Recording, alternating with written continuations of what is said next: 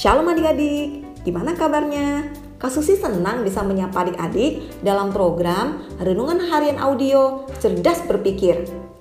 Melalui program ini, Kak Susi berharap pikiran kita makin diisi oleh kebenaran firman Tuhan. Adik-adik, kemarin kan kita dengerin renungan yang ngebahas tentang sahabat Allah. Dalam renungan itu kita dengar bahwa Allah membuka kesempatan untuk kita bisa bersahabat dengannya. Adik-adik, ada beberapa tokoh dalam perjanjian lama yang menjadi sahabat Allah. Tapi Kak Susi hanya ngebahas Abraham saja ya. Hmm, Allah mendidik Abraham bagaimana hidup beriman kepadanya. Salah satu didikannya adalah menyuruh Abraham pergi ke negeri nggak tahu di mana. Pokoknya Allah yang akan menunjukkannya. Dan masih ada didikan-didikan yang lain. Dan Abraham lulus dia pun disebut sebagai bapak orang beriman. Hidup Abraham menjadi inspirasi bagi banyak orang supaya beriman kepada Allah. Di zaman perjanjian baru, Tuhan Yesus pernah bilang gini kepada murid-muridnya dalam Yohanes 15 ayat 14. Dia bilang, kamu adalah sahabatku, kamu berbuat apa yang perintahkan kepadamu. Sebagai sahabat-sahabat Tuhan Yesus, para murid yang juga disebut para rasul memberitakan firman Allah, menyatakan kasih Allah. Bukan hanya itu saja, mereka memiliki kepribadian yang sangat baik, disenangi dan dihormati. Bahkan nih ya, para rasul dan pengikut Tuhan Yesus yang lain memiliki cara hidup seperti Kristus. Makanya mereka disebut Kristen, artinya seperti Kristus.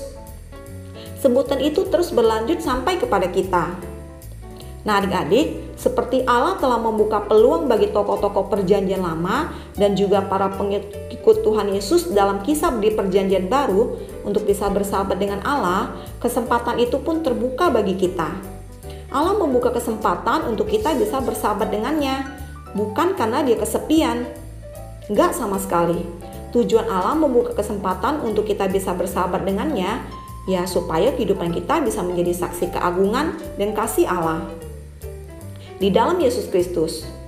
Allah juga rindu melalui hubungan persahabatan tersebut, gaya hidup kita menunjukkan bahwa kita menyembah Allah yang benar dan hidup. Soalnya gini, orang lain kan gak melihat Tuhan Yesus. Nah, kitalah yang memperkenalkan kepada mereka tentang siapa Tuhan Yesus itu melalui karakter dan gaya hidup kita. Adik-adik, orang bisa tertarik bahkan percaya kepada Tuhan Yesus melalui hidup kita. Begitu juga sebaliknya, orang bisa nggak tertarik bahkan membenci Tuhan Yesus karena melihat hidup kita juga. Ya jangan sampai aja orang-orang di sekitar kita menilai kayak gini. Ih kalau ada dia rasanya nggak aman. Dia selalu ngomongin yang jelek tentang orang. Ternyata orang Kristen gitu ya. Tapi kalau hidup kita benar, perkataan dan kelakuan kita baik, orang bisa jadi bilang gini. Wah dia orangnya baik ya, omongannya dijaga, perilakunya dijaga, selalu optimis, sikapnya agung. Ternyata orang Kristen gitu ya. Nah adik-adik, Abraham serta tokoh-tokoh perjanjian lama yang lain dan para rasul serta pengikut Tuhan Yesus telah mengukir kisah hidup mereka sebagai sahabat Allah. Sekarang giliran kita yang harus mengukir kisah hidup sebagai sahabat Allah.